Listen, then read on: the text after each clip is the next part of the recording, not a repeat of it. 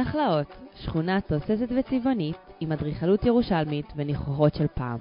אז איך הכל התחיל? מניין הגיע שמה? איך הפכה שכונת הספר להיות השכונה הכי שווה ומרכזית בעיר? היי, אתם בעיר ציון עם מאיה ואבי. אנחנו זוג ירושלמי שאוהב את העיר ומטייל בה המון. הסיורים האלה הם בשביל שעוד אנשים ייהנו מהקסם של העיר הזו. והיום נעבור סיור בשכונת נחלאות. הסיור יארך כ-40 דקות.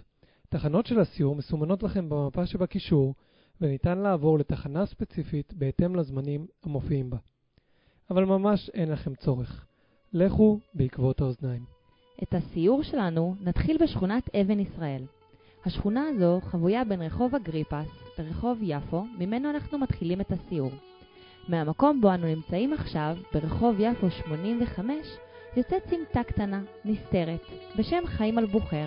מוזמנים להיכנס. אלבוחר היה מחנך ירושלמי אהוב, שלימד עשרות שנים בבית היתומים הספרדי הסמוך, ולכן זכה לרחוב על שמו. המשיכו לתוככי השכונה עד שתפגשו בחצר פנימית עם אמפי. אמי אמי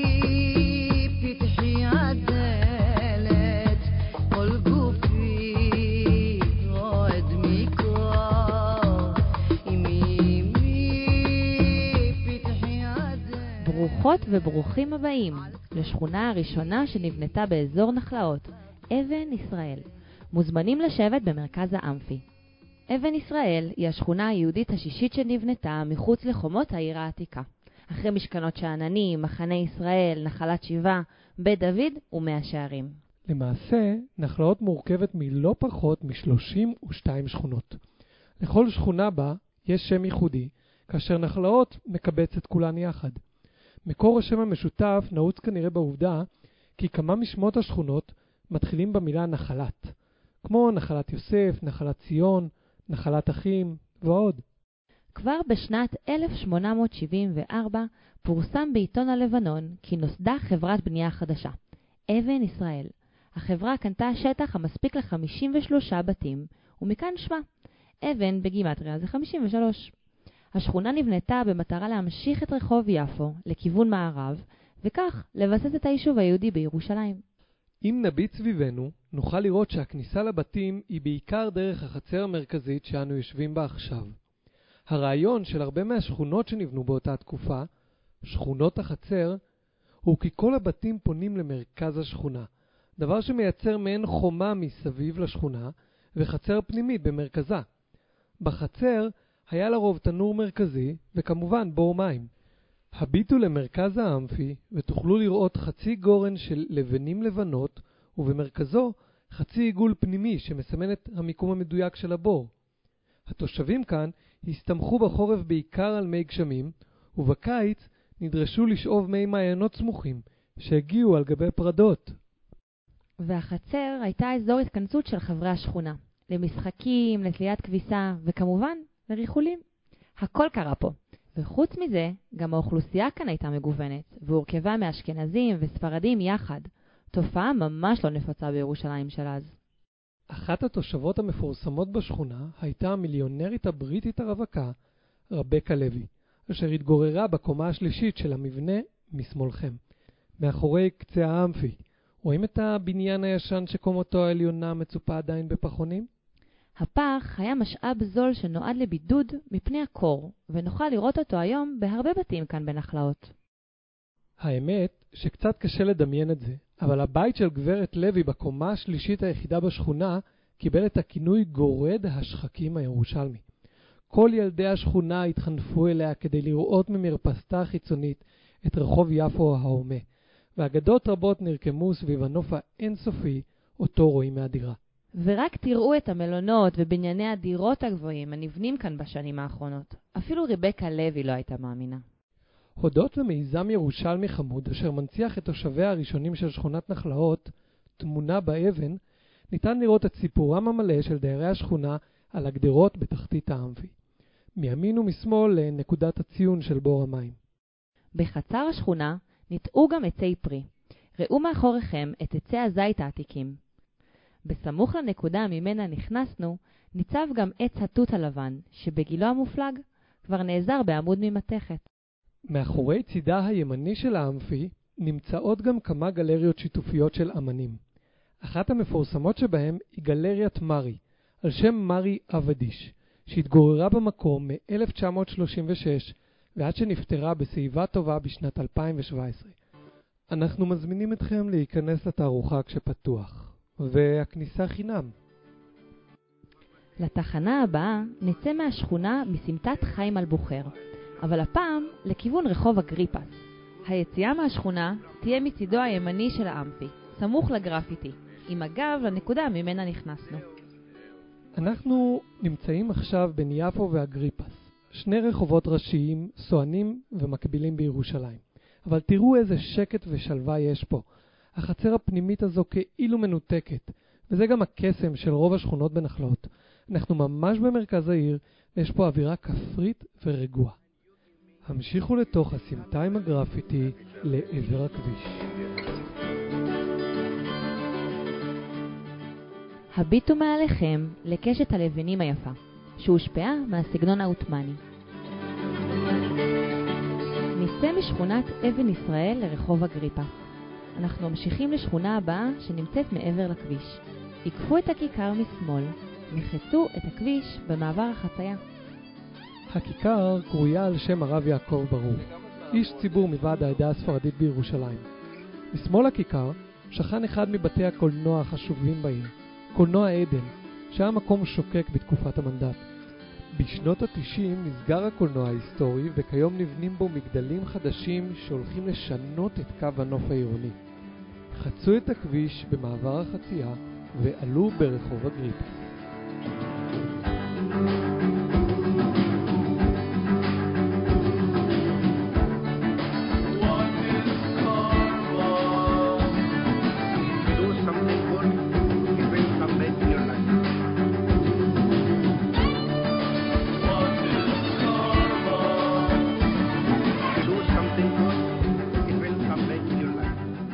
אחרי שחצינו בבטחה את הכביש, זאת הזדמנות טובה להביט על שכונת אבן ישראל, ממנה יצאנו לפני כמה דקות.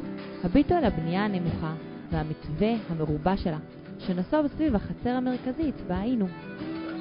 רחוב אגריפס, שאנחנו עולים בו עכשיו, היה בעבר שביל עפר שנקרא דרך דיר יאסין, על שמו של הכפר אליו הוביל. שרידי כפר זה נמצאים כיום באזור שכונת גבעת שאול, לא רחוק מהכניסה לעיר. לאחר קום המדינה שונה השם לרחוב אגריפס הראשון, לשם נכדו של הורדוס, שבנה את החומה השלישית של ירושלים. המשיכו במעלה רחוב אגריפס עד שתפגשו את רחוב סוכת שלום, שיהיה משמאלכם. Do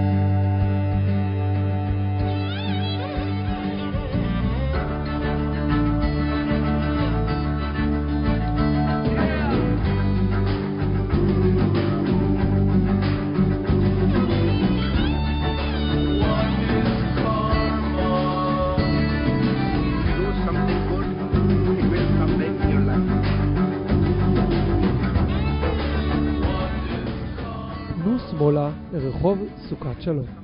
בכניסה מצד ימין תזהו גרפיטי מתחלף שעוסק ברב תרבותיות ובמקצועות המלאכה של בני השכונות. המשיכו לתוך. ככה עליתי ארצה, באתי את הדרך, לא שכחתי שבה הלכתי אני ותמדתי. אם טפנו ונשנו וצרורות אז בידינו,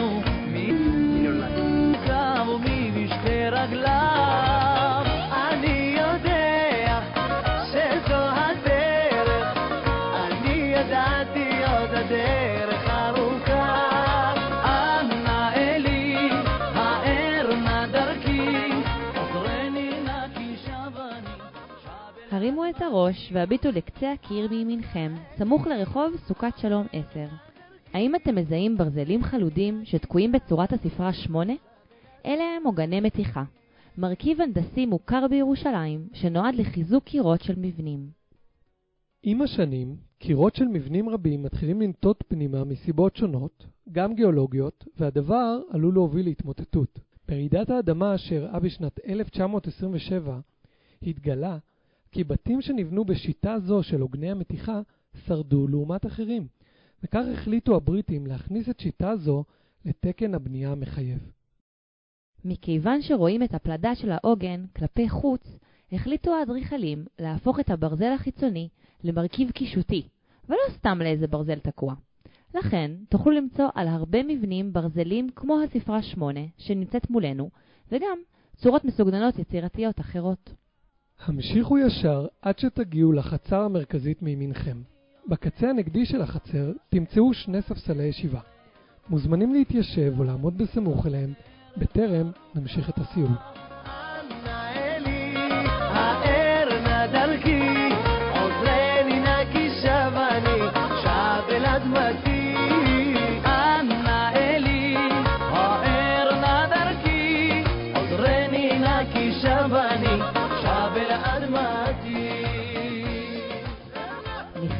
עכשיו לשכונת בתי גורל.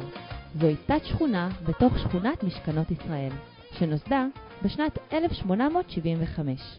הניסיון המוצלח יחסית של השכונות הראשונות מחוץ לחומות משך תושבים נוספים מהעיר העתיקה לצאת לשכונות מרווחות יותר. וגם כי הרבה תושבים החלו לרצות לקחת חלק במפעל הרחבת ירושלים. הרחבת ירושלים הייתה בשביל רבים גם תפיסה אמונית, כשלב בדרך אל הגאולה. שיתופי הפעולה הובילו להקמת חברות של רכישת קרקעות בתנאים נוחים ובתשלומים לא גבוהים. שכונה זו, בתי גורל, נבנתה עבור תימנים בכספם של נדבנים מלונדון ובהשתדלותו של הרב מרדכי אדלר, בנו של רב העיר. בטח תהיתם לעצמכם, מה קשור הרב אדלר האשכנזי לתימנים שהגיעו אחרי מסע מפרך לירושלים. העלייה הראשונה של התימנים לארץ הייתה בשנת 1882, כשלוש שנים לפני בניית השכונה. התימנים עלו לארץ חסרי כל וחיו בעוני מחפיר. חלקם אפילו התגוררו בתוך מערות קבורה עתיקות באזור סילואן. מצבם הרע והתנאים הסניטריים הירודים הובילו דווקא את הכנסיות הנוצריות לסייע להן בכסף ובמזון. הן מטעמים הומניטריים והן מטעמים מיסיונריים. רק אז התגייס היישוב הישן לעזרת התימנים בהקמת חברה חדשה עם שם יהודי מבטיח, עזרת נידחים. והרב אדלר החליט לתרום את המיני שכונה הזאת להם. בשכונה נבנו 12 בתים ובית כנסת שכונתי מרכזי. שמה של השכונה מעיד על הדרך בה קיבלו המשפחות את הדירות, בהגרלה. אני לא מכיר אחד שהיה מסרב להשתתף בהגרלה כזאת היום. לגמרי, גם אני. אבל למעשה נבנו רק 12 דירות והיו מלא משפחות. לכן נעשתה הגרלה על הדירות והוסכם שכל כמה זמן המשפחות התחלפו. ותיקי השכונה טוענים כי ההחלפות לא באמת יצאו לפועל. גם כאן אנחנו יכולים לראות את צורת הבנייה האופיינית של שכונת חצר, עם בור מים ותנור מרכזי. כיום אנחנו לא רואים את כל החצר, שכן המבנה המאולתר שמול ספסלי הישיבה נבנה בשלב מאוחר יותר. אבל דמיינו איזה חצר גדולה זאת הייתה. תגידו, רואים את עמודי העץ שניצבים במרכז החצר? מנחשים מה זה? אלו היו עמודים ששימשו לתליית הכביסה של המשפחות. איזה גבוהים הם? העמודים ניצבים בטכניקה מגניבה שאפשר להוריד ולהעלות אותם באמצעות משיכת חבל. המטרה הייתה שילדים שמשחקים בחצר לא יפילו את הכביסה הנקייה. תחשבו איזה סיוט, להדליק אש, לחמם מים, לרחוץ את הבגדים טוב טוב, שיצאו כל הכתמים, ואחר כך שילדים עוד יפילו אותה? רעיון פשוט וגאוני. הביטו עכשיו על הבית בתחתית החצר, סמוך לנקודה ממנה נכנסנו. מצליחים לזהות חלון כפול בקומה הראשונה של החזית? אפשר לראות חלונות כפולים גם בבית הסמוך לספסלים בהם ישבנו. ככל הנראה, בתקופה העות'מאנית, תשלום המיסים הושפע גם מכמות החלונות הביתיים, ודווקא חלון כפול כזה נחשב לחלון אחד. וכך השפיע פקיד רשות המיסים העות'מאני על האדריכלות הירושלמית. ניכנס עכשיו לסמטת משכנות, הנמצאת בגב לצמד הספסלים, ונמשיך ישר עד לסמטה הראשונה שתהיה מימיננו.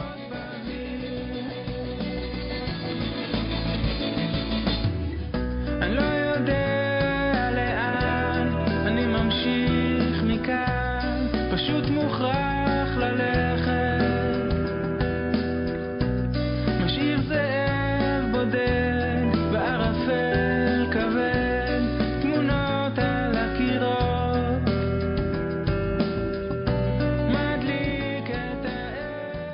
בהגיעכם אל הסמטה הראשונה מימין, הביטו אל בורות הביוב שנמצאים על הרצפה. בור ביוב עגול חדש לצד בור ביוב ישן ומרובע בפינה. מצאתם? עכשיו הביטו על הכיתוב בעברית ובאנגלית על מכסה הביוב המרובע. מצליחים לקרוא? בית הספר אליאנס. כל ישראל חברים. בית הספר היהודי היצרני זכה במכרז של עיריית ירושלים בסוף המאה ה-19, וכיום נשארו בעיר רק עוד שישה מכסים דומים. שימו לב שמכסה הביוב מרובע, בניגוד למכסים כיום שהפכו לעגולים, כפי שאפשר לראות במכסה ביוב הסמוך. הסיבה לכך היא שגם הילדים של פעם היו שובבים לא קטנים. בזמנם הפנוי היו מרימים את מכסה הביוב המרובע, מעמידים אותו באלכסון ומפילים לתוך הביוב המסריח, בעוד כל הילדים בשכונה צוחקים ובורחים. אחרי שעלו על הבעיה ההנדסית, הפכו את המכסים לעגולים, כפי שאנחנו מכירים אותם כיום. נחזור עכשיו לספסלים בהם ישבנו בשכונת בתי גורל, ונביט בגרפיטי הגדול מימין. הוא יהיה ספוילר להמשך הסיום.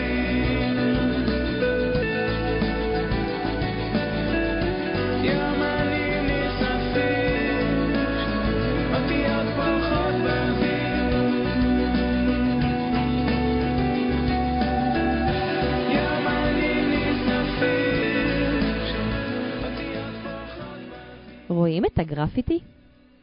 הוא עומד במקום כבר מספר שנים. מה אתם מזהים בציור? שימו לב לדמות במרכז, זו עם ענן המחשבה בראשה. האם גם אתם מרגישים מהדמויות איזושהי אווירה אפלה וחידתית שמשולבת עם קדושה?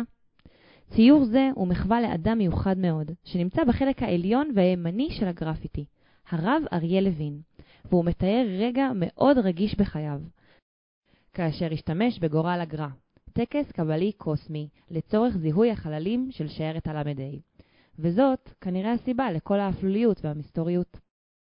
היכנסו לסמטת רבי אריה אשר נמצאת בגבכם, הסמוכה לפינת רחוב משכנות, עד שתגיעו לביתו שיהיה מימינכם. למעשה, אנחנו לא יודעים אם זיהוי החללים על פי גורל הגר"א היה מדויק, שכן לא נעשו מאמצים נוספים לאשש את הממצאים בעזרת DNA, אך לבטח הייתה זו נחמה גדולה למשפחות החללים. הרב אריה לוין, שדיוקנו וביתו נמצאים מימינכם ממש עכשיו, עלה ארצה מפולין בשנת 1905, והיה ידוע כאדם צדיק וצנוע מאוד. בתקופת המנדט, הפעילות של המחתרות נתפסה כבלתי חוקית, ולכן כל מי שנתפס בפעילות צבאית נשלח לכלא.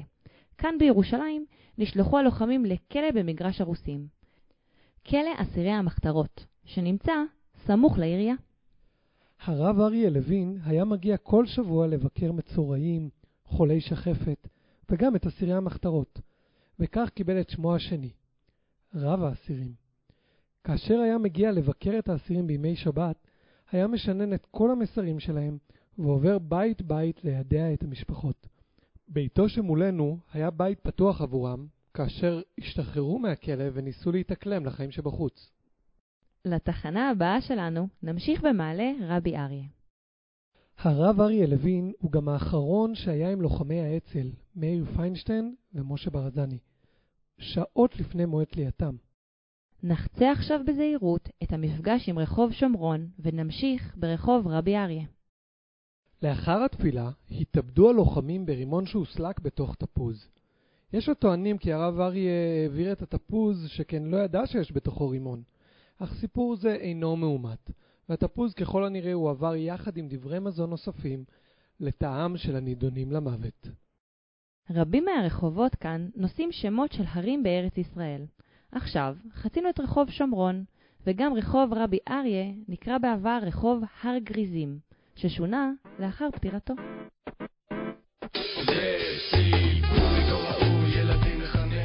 תנו שמאלה בסמטה הראשונה שנמצאת למול גן הילדים. יום שלישי, 12 במאי, 1992, יוצאת אישה מביתה בירושלים. יום רגיל, סטנדרטי, לא מיוחד. כמו כל הימים. פול ילדים ברחובות, הייתה שביתת מורים. באותה שעה ממש מחבל אליו. פשוט סכין מטבח, איתה דקר שני נערים חפים. עוד פיגוע מטורף, אכזרי. הגעתם לרחוב תבור,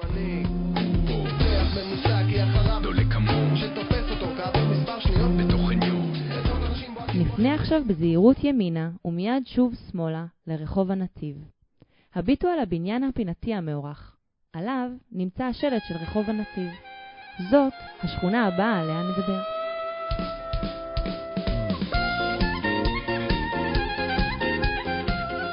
התקדמו כ-30 מטר פנימה לתוך רחוב הנציב, עד שתראו כניסות לשתי חצרות, אחת מימינכם והשנייה משמאלכם. כאשר בכניסה הימנית תזהו את השלט המוכר לנו מהשכונות החרדיות בירושלים. אנא, אל תעברי בשכונתנו בלבוש לא צנוע. גם אתה אל תעבור בשכונתנו בלבוש לא צנוע. אבל אני כנראה נולדתי צנוע. אנחנו נמצאים כרגע בין שתי חצרות של שכונות חרדיות.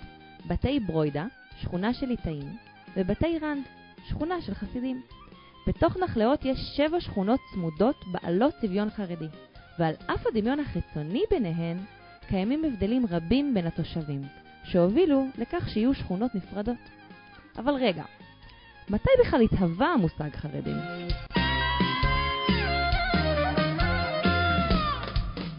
עד לסוף המאה ה-18 התגוררו רוב יהודי אירופה בקהילות מופרדות וניהלו לעצמם משק כלכלי, משפטי ותרבותי עצמאי. אפשר לומר שרוב יהודי אירופה דמו לחרדים של ימינו. עם תחילתה של האמנציפציה במדינות מערב ומרכז אירופה, נחשפו היהודים לעולם החדש, והחלו לאמץ לבוש, מנהגים ואורח חיים מודרניים. ההשכלה ושינוי אורח החיים היהודי טלטלו את החברה המסורתית, מכיוון שהיוו אבן דרך משמעותית בתנועת החילון וההתבוללות. המפגש עם המודרנה יצר לראשונה זרמים יהודים חדשים, כמו למשל התנועה הרפורמית. זרם חדש אחר היה התנועה האולטרה-אורתודוקסית, שאותה ייצג הרב משה סופר. החתם סופר הוביל גישה שמרנית בקרב יהודי הונגריה, שהבסיס שלה היה סגירת היהדות ושימור המסורות העתיקות. וכך בעצם התהווה המושג חרדים, שמקורו בפסוק שמעו דבר השם החרדים אל דברו. חרדים לתורה ולמנהגים העתיקים שעתידים להיעלם בעולם החול וההשכלה. החתם סופר חידש את אחד ממטבעות הלשון המוכרים מהמשנה, חדש אסור מן התורה. נהוג לחשוב שהחרדים הם אלה ששמרו על המסורת המקורית, בעוד הזרמים שתומכים בהשכלה פרצו את הגדרות ההלכתיים. אבל פרופסור אייזנשטט הצביע כבר לפני עשרות שנים על כך שרבנים חרדים הפסיקו למצוא פתרונות לתכתיבי הזמן, בניגוד להקלות ההלכתיות אשר נהגו קודמיהם. וכך יצרו זרם שמרני חדש, האולטרה-אורתודוקסיה. בתוך הציבור החרדי ישנם זרמים ותתי זרמים שונים, כאשר אחד הבולטים מביניהם הוא ההבדל בין גישת הליטאים המתנגדים לבין גישת החסידים, שהלכה והתהוותה במהלך המאה ה-18. ומזוהה עם הבעל שם טוב. גישה זו התפתחה במקביל לעלייתה של תורת הקבלה בצפת. הבעל שם טוב שם הרבה דגש על מיסטיקה וחיבור אישי רגשי, שחרג מהקפדנות והשמרנות הדתית הנוהגת. לכולם זכות שווה בדת שלהם. אין דרך אחת לפנות לאלוהים. התבססותה של התנועה החסידית הובילה למשבר ביהדות אירופה, כאשר בראשם של המתנגדים ניצב הגאון מווילנה. הגר"א טען כי החסידות מעוותת את המקור היהודי והופכת את היהדות למשיחית ופופוליסטית. תפיסתו פיתחה את הזרם החרדי הליטאי, המתנגדים. מתנגדים למי אתם שואלים? לחסידות כמובן. וזה מתחבר בדיוק לנקודה בה אנחנו עומדים עכשיו, בין שתי החצרות, בתי ברוידה ובתי רנד. ברוידה, עם השלט של הצניעות, היא חצר ליטאית, ורנד היא חצר של חסידים. לרוב ניתן לראות בחצרות ילדים חרדים משחקים, נשים תולות כביסה, ובחגים זה מקום מצוין לראות סוכות צפופות ומודרות מעץ, או חנוכיות שמן דולקות לעת ערב. בחצר רנד ניתן לראות גם מדרגות קשת, מוטיב אדריכלי שנראה גם בשכונות בתי הונגרים ומאה שערים. אתם מוזמנים להיכנס לחצרות, אך תוך כיבוד רצונם של התושבים, באופן עצמאי ובלבוש צנוע. נחזור עכשיו חזרה לרחוב תבור, ממנו הגענו, ונפנה שמאלה. אז איך מזהים מי חסיד ומי ליטאי? בעיקרון יש תורה שלמה של לבוש, ממש כמו בצבא. הנה כמה כלים בסיסיים לזיהוי חיצוני פשטני בין חסידים לליטאים. אצל ליטאים, באופן כללי, הז'קט של הגברים קצר ומגיע עד המותן, לעומת הז'קט החסידי הארוך, שמגיע עד לברכיים. לחסידים פאות ארוכות ומסולסלות, בעוד שהליטאים לא ממש מעריכים פאות, ואם כן, אז הן קצרות ומובאות מאחורי האוזניים. ויש גם הבדלי לבוש בין סוגי חסידים, אבל זה כבר לפעם אחרת. ייצרו בפינת הרחובות הקרובה התבור ומזכרת משה. אם תהיתם לעצמכם כיצד נשמרות החצרות הללו באזור נדל"ני כזה תוסס, הביטו מעל לפתח של רחוב התבור 3 בכניסה לשכונה, ומצאו את שלט ההנצחה ליעקב ברוידה. השלט מכריז כי שכונה זו מנוהלת על ידי הקדש, נכס שמיועד לשימוש ציבורי ייעודי. בתי ברוידה זו חצר שנקנתה על ידי יעקב ברוידה, חרדי ליטאי חשוך ילדים מהיישוב הישן. ברוידה רצה להנציח את שמו בדרך כלשהי. כל תושבי השכונה, עוד מראשית הקמתה, חתמו על חוזה, שבו הם מתחייבים לא לערוך בה שינויים ולשמר את אורח החיים הליטאי. הדירות כאן שייכות להקדש ברוידה, ולא לתושבים עצמם, דבר שמאפשר לנאמני ההקדש לוודא שצביונה החרדי של השכונה נשמר.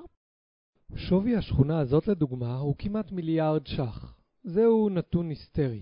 בשל כך, בשנים האחרונות נעשו עסקאות נדל"ן מפוקפקות בין הקדשים ליזמים, אשר חלקן מתבררות בבתי המשפט, וחלקם התגלו רק בעוד עשרות שנים. רבים לא יודעים, אבל חלק גדול מהשכונות העתיקות בירושלים, כולל רוב העיר העתיקה, שייכות גם הן להקדשים, כולל כל נכסי הכנסיות והוואקף המוסלמי. ירושלים היא עיר מקודשת של הקדשים. נעלה עכשיו כ-20 מטר ברחוב מזכרת משה, ונפנה מיד שמאלה לרחוב רבי אריה. אותה שכונה, אותו רחוב תריס ארבנים של יעקב אוספים ביחד נדודים בתוך תרמיל נפנה שמאלה לרחוב רבי אריה לוי.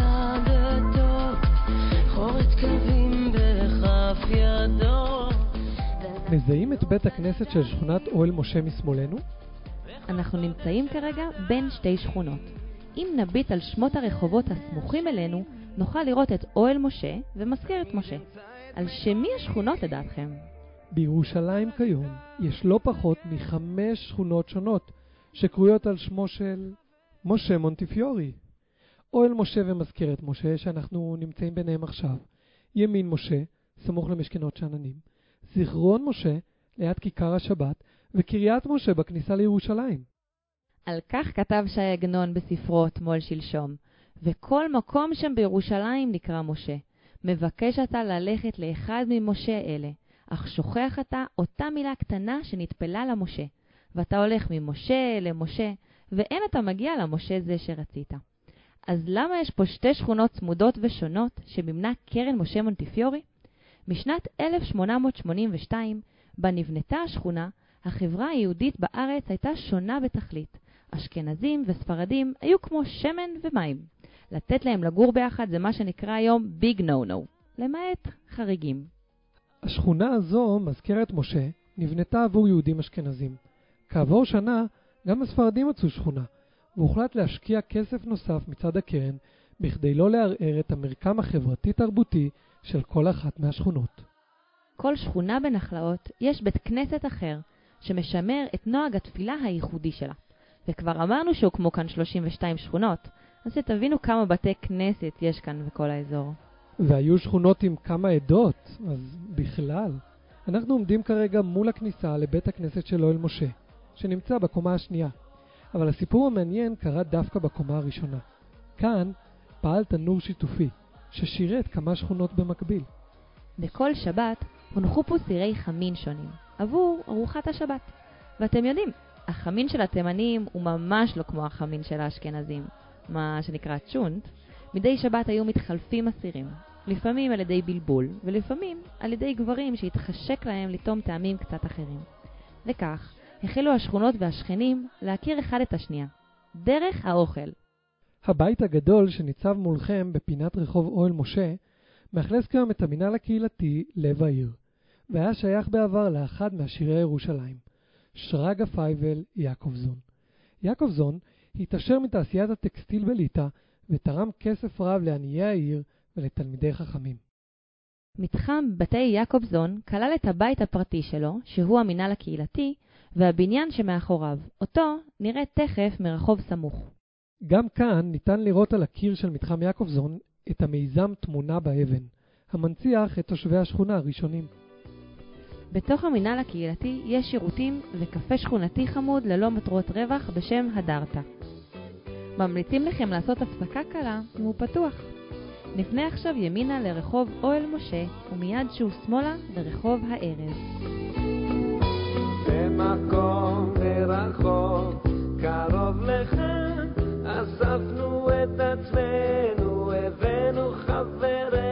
נכנסתם לרחוב הערב?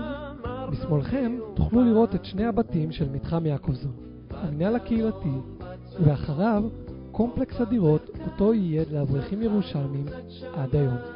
המשיכו עכשיו עד לסמטה הראשונה שתפגשו מימינכם.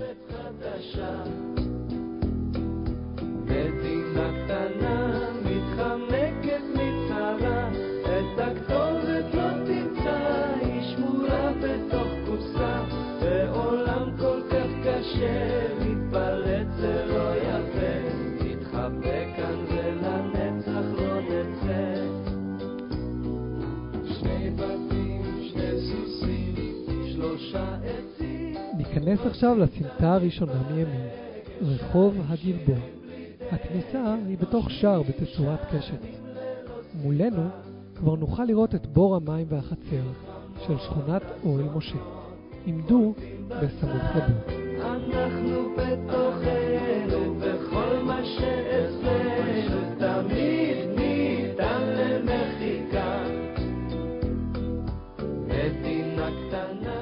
משה הספרדית ומזכרת משה האשכנזית חיו בצורת חיים שמוכרת לנו מקיבוצים.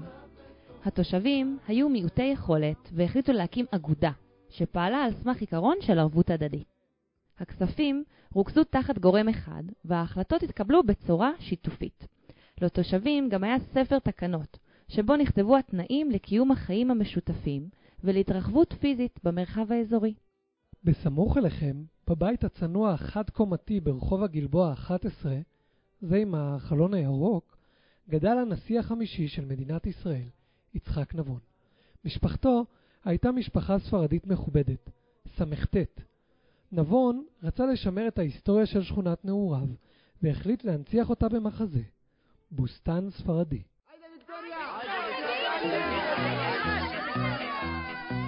המחזה האהוב מתאר חיים בשכונת קשת יום, אבל מלאה בשמחה. כשנבון כתב את המחזה, היה לו חשוב שידעו שלמרות שהחיים כאן היו דלי אמצעים, היה פה טוב ושמח. המחזה מלווה בשירים בשפה הספרדית היהודית, לדינו, ומעביר תחושה מיוחדת של קהילתיות משפחתית. וכך מתאר זאת יצחק נבון. בתי השכונה היו צמודים זה לזה, אך בין שורה לשורה הותירו הבונים מרחב מספיק לטעת גן ולחצוב בורות מים. במושגים של ימינו, היה בשכונתי משהו מן המרכז הקהילתי. הכל הכירו את הכל, לעולם אינך בודד, לא ביגונך ולא בשמחותיך.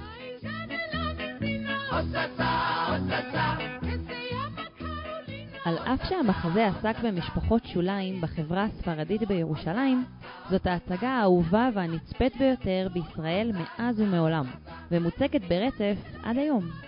נעבור עכשיו לתחנה האחרונה שלנו בסיור, גן התות. המשיכו פנימה לרחוב הגלבוע.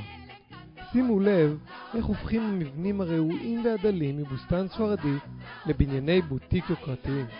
זהו ללא ספק טוויסט היסטורי בעלילה של המחזה.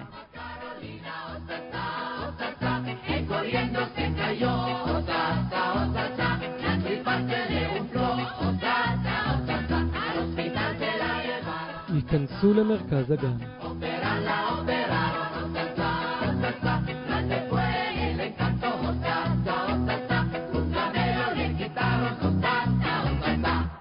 הגענו לגן התות, שקיבל את שמו החדש מהמחזה, גן הבוסתן. גן זה הוא אחד מהחצרות הפנימיות של שכונת אוהל משה. מקור שמו הוא עצי התות הלבן העתיק שוטפים אותו. הגן הוזכר בשיר גן התות של הדג נחש, וגם בשירו האהוב של יוסי בנאי, אני וסימון ומויז הקטן. הוא ומשפחתו גרו בילדותם ברחוב האגס אחד הסמוך. ולפעמים כשאני כך לבדי אני חוזר לסמטאות ילדותי אל נעוריי שנעלמו עם השנים לחברים שלי ההם הישנים. כיום זה מקום מנוחה משוק מחנה יהודה הרועש, וגם מפגש ידוע לזוגות אוהבים ואמנים מזדמנים משכונת נחלאות. נמשיך עכשיו לכיוון שוק מחנה יהודה. נחצה את הגן ונפנה ימינה ברחוב הכרמל, ומיד שוב שמאלה, ליציאה משכונת החצר, חזרה לרחוב אגריפס. ביציאה מהגן משמאל תוכלו לראות בור מים עתיק של השכונה. אז רגע לפני שאתם יוצאים מהחצרות השקטות והמוריקות להרפיחי האוטובוסים, כדאי שנספר לכם על כמה מקומות מומלצים בשוק. אם בא לכם קפה טוב, תיכנסו לרחוב עץ חיים במרכז השוק עד שתגיעו לבר קוקטיילים וקפה פינתי בשם רוסטרס. אם בא לכם לאכול, אנחנו ממליצים על האזור של רחוב בית יעקב. שם תוכלו למצוא פיצה מצוינת, גלידה איכותית, מסעדות שף יוקרתיות ובוטיק שוקולד נדיר בשם גוסל. ואם אתם לא יודעים בדיוק מה בא לכם, אין כמו ללכת בעקבות הריחות והצבעים. הסיכוי להתאכזב ממשהו טרי בשוק נמוך. נחלאות, שכונות קטנות, עדות רבות, סיפורים מרגשים, והיום גם חיי לילה סוערים. נחלאות היא הקסם של ירושלים החדשה, אזור שמסמל מפגש של אנשים ותרבויות, תחת קורת גג אחת. הגענו לסיום הסיור שלנו. אם תרצו ללמוד עוד, עומדים לרשותכם סיורים נוספים בהר ציון ובכנסיית הקבר. נשמח אם תכתבו לנו הערות למייל או לוואטסאפ שבקישור. ומוזמנים גם לעקוב אחרינו באינסטגרם. אנחנו היינו מאיה ואבי, בעיר ציון. תודה שהצטרפתם. יש לי שיר מושלם עכשיו לסיים אותו. יאללה. שתיים שלושים ושתיים, שישי בצהריים, שיא הקרחן, המחנה יהודה ירושלים. המחיר מתחיל לצנוח, צריך למכור את הסחורה. כי עוד מעט ירד עלינו שבת המלכה. הנה הדוס תחתיה מגן התות, בדיוק נועל את החנות, המפתחות מכניס לכיס. עד יום ראשון בבוקר יישאר סגור התריס, ישיר בחוץ.